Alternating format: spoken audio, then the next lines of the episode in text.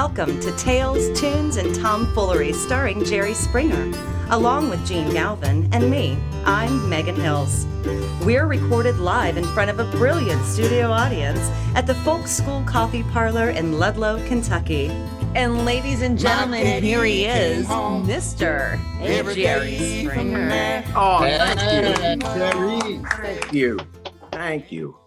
And uh whoa, a, a big week, a big week. And uh Gene, you're in a new location. Uh, yeah, for we were trying, uh, we are trying something that attempts to im- improve the audio. So, um, because we should tell uh, you all listening, we've been doing for the last since COVID, we've been doing this in a remote, in our remote locations, and you know it's been safer that way. And we're coming out of this, but man, you know, COVID, it still has some mysteries. Uh, Colin Powell died and he had, he had very unique circumstances. So I don't want to read anything into that. My son had a breakthrough case, Jerry did. Vaccine works, both Jerry and my son. I know another guy uh, who had it fully vaccinated, uh, but they had shallow cases, and that's supposed to be the point of the vaccine. That doesn't guarantee you can't get some breakthrough, but usually you're not going to the hospital. You're not going to get uh, deathly ill. So anyway, yeah, that, that's why I'm not in my home office, but I'm at the uh, studios of Ambient Studios. Our technical uh, producer, David Pruce, and his uh, brother Jim, Panoptic Media and Ambient Studios. They have both of those entities.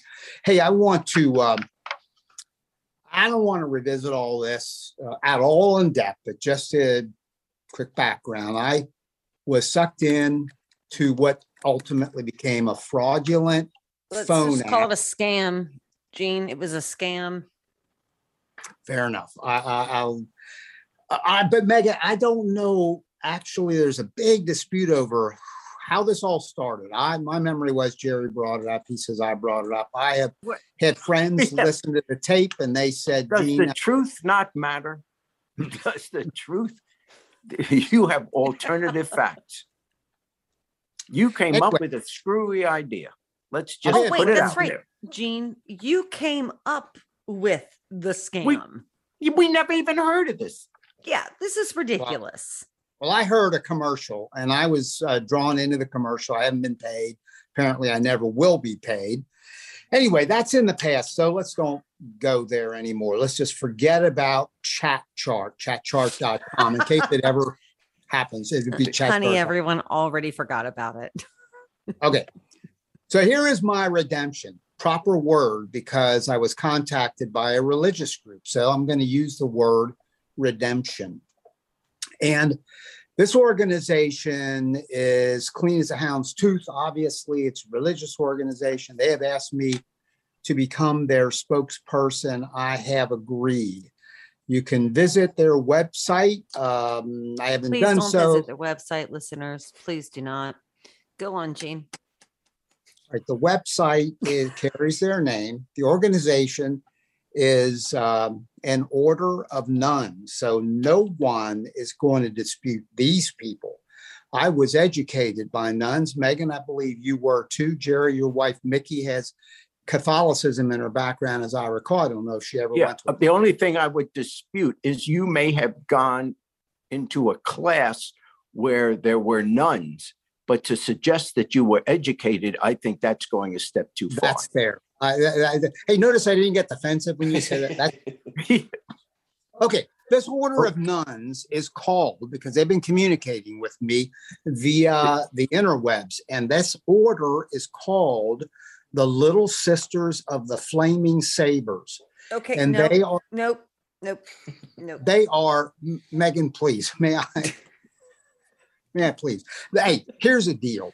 Uh, this is a very uh, look. I was raised by Catholic nuns, and they were strict. Was that your experience, Megan? They were very strict. Yes. Yes. It This was. order is very, very strict, and they've selected the name. They've not yet been approved, and they've had an order for the last, I think, 65 years. They're waiting for Vatican approval as a, a official order, but they are a very strict order of nuns. So the Little Sisters of the Flaming Sabers, they have uh, their job is to run an academy, a Catholic school, and it is called the Academy of the Flaming Sabers. And they tout on their website, they tell me and they have a website little sisters of the flaming sabers.com so you can go there right Please now Please do not go lis- there, you listeners. can go Don't, right don't go now. there.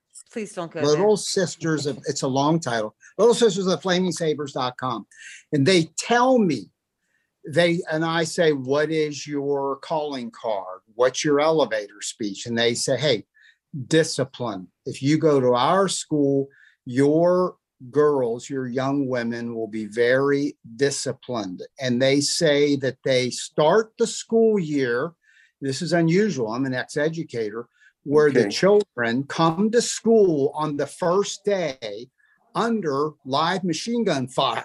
And that is so they get, they say that's a tone setter that will set the tone.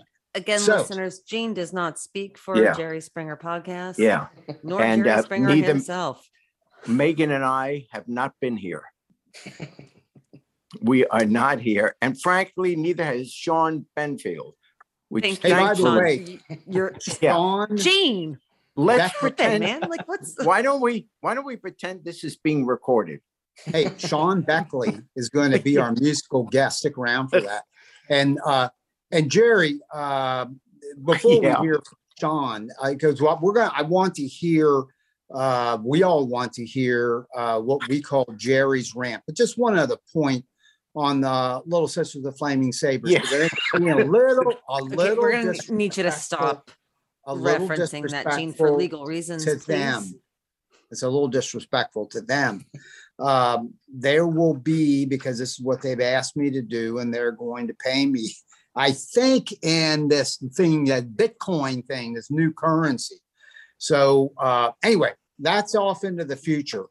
Uh, Jerry, what has caught your interest this week in the world of politics? Well, primarily, what has my interest right now is what happened to you. Seriously. That's, that's right now. I'm concerned as your friend that you Should we have an got involved. intervention, Jerry? The- Like, the- Yeah, I think it's time for an intervention, but no, okay, I'll get back. Uh, yeah, I'll uh, try to be a little bit serious here. Uh, what got my attention? Well, with the workings of the House Select Committee investigating the January 6th insurrection back in the news, specifically their issuance of subpoenas to four former Trump officials, including the Chief of Staff Mark Meadows and the infamous advisor and brains behind the insurrection, Steve Bannon, each of whom, by the way, have been urged by Trump to defy the subpoenas. Bannon has already announced he will defy them. The question now is fairly asked Does the country really want to revisit that horrible day? Aren't we all suffering from Trump fatigue? He's been shown to be a deranged loser. Isn't it time to move on? For example, to concentrate instead on Biden's domestic agenda, dealing with issues such as infrastructure, healthcare, childcare, the economy, the environment, issues that clearly do affect people in their everyday lives. Shouldn't we be focused on that? Well, yeah, of course we should. But it's not either or. To ignore what happened on January 6th is not to find out specifically how it happened, who was behind it, and what was Trump's involvement. If we ignore that, we do so at our own peril. We need to focus on both issues. And by the way, Congress is set up to deal with many crises at the same time. That's why we have many committees. That's why we have government in the first place. The world doesn't stop just so we can handle one issue at a time. So the work of the January 6th Commission must go on following wherever the evidence leads them for two fundamental reasons. First, the insurrection is not yet over. Trump and his acolytes are still perpetuating the big lie that the 2020 election should be thrown out, that he really is still the president, the lie that was and is the motivating force behind this attempt to dismantle our democracy. And second, because the insurrection is not yet over, because this assault on free elections is being planned for 2022 through voter suppression and 2024 if Trump runs again, and because of this possibility, if not likelihood, that once again Trumpians won't accept the election results if they lose, it becomes critical that whoever was or is responsible for the ongoing insurrection must be held to account, even if it means criminal prosecution and prison. The point being, there is no deterrent built into our Constitution protecting our democracy unless the people trying to destroy it have to pay an enormous price. After all, what is our future if those who lose an election simply say, I'm not leaving, I don't believe the results? On the other hand, if it could now be established that any attempt to undermine our democracy, to overthrow our government, to ignore the electoral will of the people will result in prison, even if you are or were a president. That is, in fact, the surest way to put some teeth into this deterrent, the surest way to make certain this never happens again. Knowing this, Trump is now doing everything he can to subvert the investigation of the bipartisan congressional, congressional committee. The defiance of subpoenas is his most prominent strategy. Trump's argument for having his people refuse to testify to answer the committee's questions under oath is based on his claiming executive privilege. Presidents of both parties, since the days of Jefferson, seeking not to release documents in the treason trial of his vice president, Aaron Burr, presidents of both parties have sought to invoke executive privilege as a means of not making their conversations or communications public. And courts have often upheld that claim based on the separation of powers articulated in our Constitution. The executive branch of our government, that is to say, the presidency, is entitled to go about its duties in relative confidentiality. And to be fair, when a president seeks advice from his staff or cabinet or department officials, these people should be able to offer their opinions or advice without fear that what they say will wind up in next day's news or in some book, making them look bad. In other words, it might well discourage the free exchange of ideas, of options, of advice, unless they have a guarantee of confidentiality. That makes sense. And so that privilege, executive privilege, is a legitimate claim that the courts will and should uphold. However, I believe there are two reasons why Trump's argument for executive privilege to defy these subpoenas may not hold. First, I don't see why Steve Bannon's testimony under any circumstance should be covered by executive privilege because he is and was at the time of all this a private citizen. And so, as soon as Trump was talking to him, Trump was waiving that privilege, talking to someone outside the government. So there's no executive privilege anymore. Secondly, and perhaps most importantly, executive privilege can never protect communications and records of criminal activity. And if insurrection isn't criminal, what is? So the good news is Trump's effort at defying the subpoenas and the criminal charges that will likely follow Trump's efforts at defiance will ultimately fail. The bad news is the court hearings and decisions and appeals will take time, perhaps even past the 2022 elections. And uh, if the Republicans gain control of Congress, the committee will disband and drop its pursuance of finding the truth of January 6th. That, of course, would be a tragedy for our country.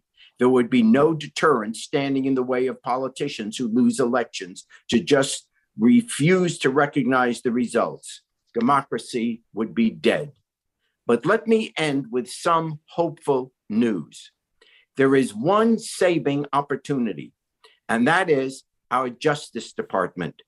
Yeah, I know under Bill Barr, it was disgracefully an enabler of Trump's corruption and misbehavior. But now, with the Biden administration, Merrick Garland's in charge, and a sense of honor has returned to the department.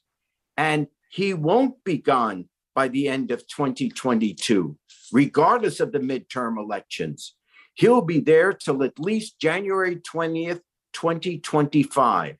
So, whatever evidence the investigative committee can get to him before it disbands, if it is forced to, and it apparently has a ton of stuff already, even without the subpoenas, and whatever evidence the Justice Department can secure by its own efforts, and it's not going away, Trump and his legions will have to pay.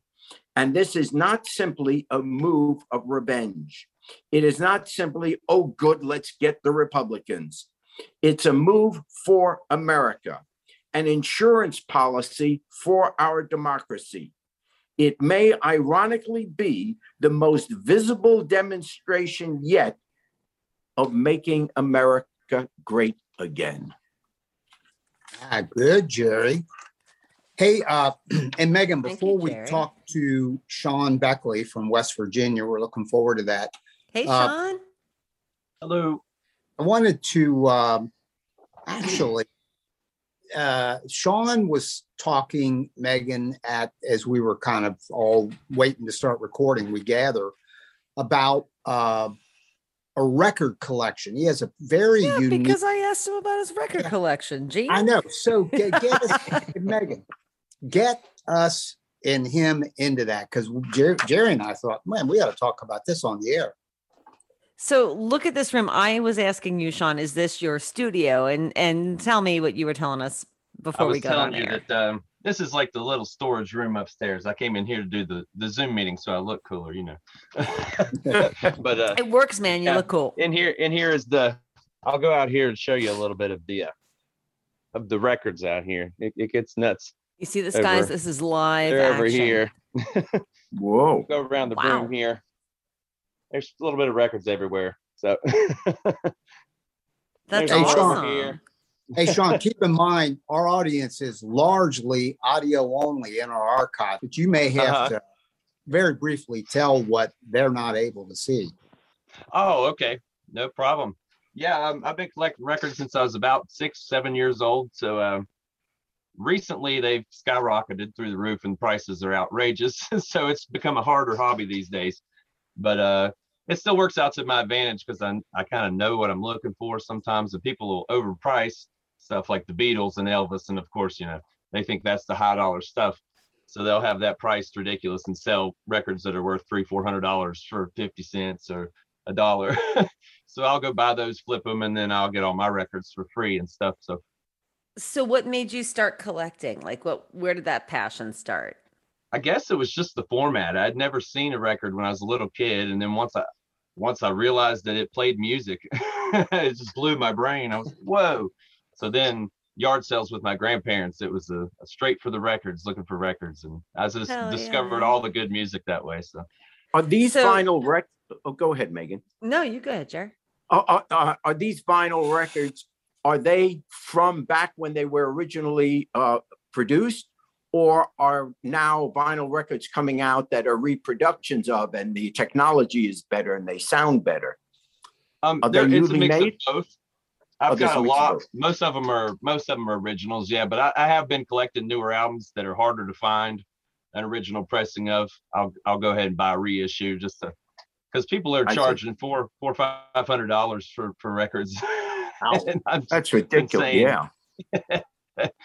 Jerry, look, you have another like back, like fallback plan. Look at you. You've got so many fallback plans. Now. I'm taking all my songs and making them vinyl. I'm saying. Okay. Anyway, Shawn, um, so out of all of that beautiful music that you've collected over the years, who influenced you the most? Ooh, my biggest influences, uh, songwriting wise, I would probably say Elton John, Bernie Taupin, uh, Jackson yeah. Browne, Um, of course, the Beatles, and uh, Yeah. I'm a huge Jackson Browne fan. I, I just think he's Mm. incredible. So, Well, cool. What do you have for us tonight? Um, I think he's got a video prepared for you, right? Yep. Yeah. This was it's going to be uh my first single off of the EP that's called "The Shorter It Gets, the Harder It Hits." Um, this song is called "The River," and it's about uh, it's about kind of losing who you are and uh, trying to crawl your way back to it. Sure. Sure. All right. So this is the river.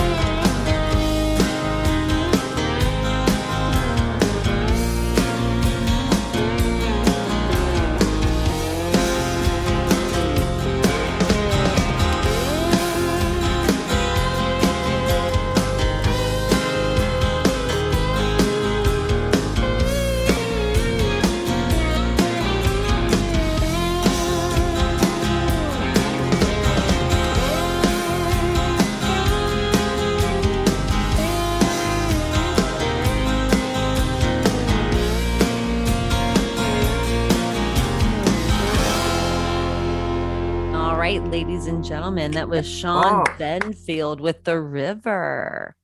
All right, Shawn, tell us where we can hear more of your music. Absolutely. You can find the EP on all streaming platforms. If you want to listen to it for free, you can go to uh, shawnbenfieldmusic.bandcamp.com or facebook.com slash Shawn Benfield Music. It's S H A W N B E N F I E L D. Excellent. Well, Springer That was listeners, while you're checking out Shawn and his amazing music, you can go ahead and give us a five star review anywhere you listen to us, Spotify, um, and all the other wonderful platforms. So come back next week, listen to us, and we're going to go ahead and let Jerry Springer take us out. Well, I'm gonna lay down my heavy load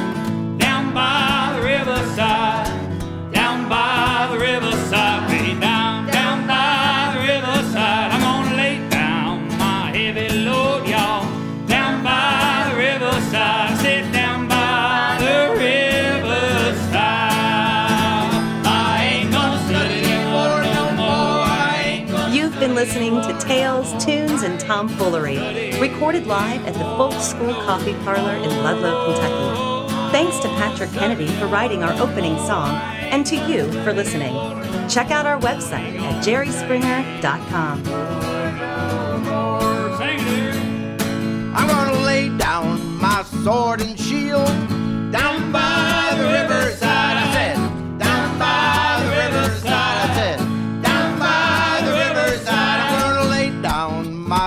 And she.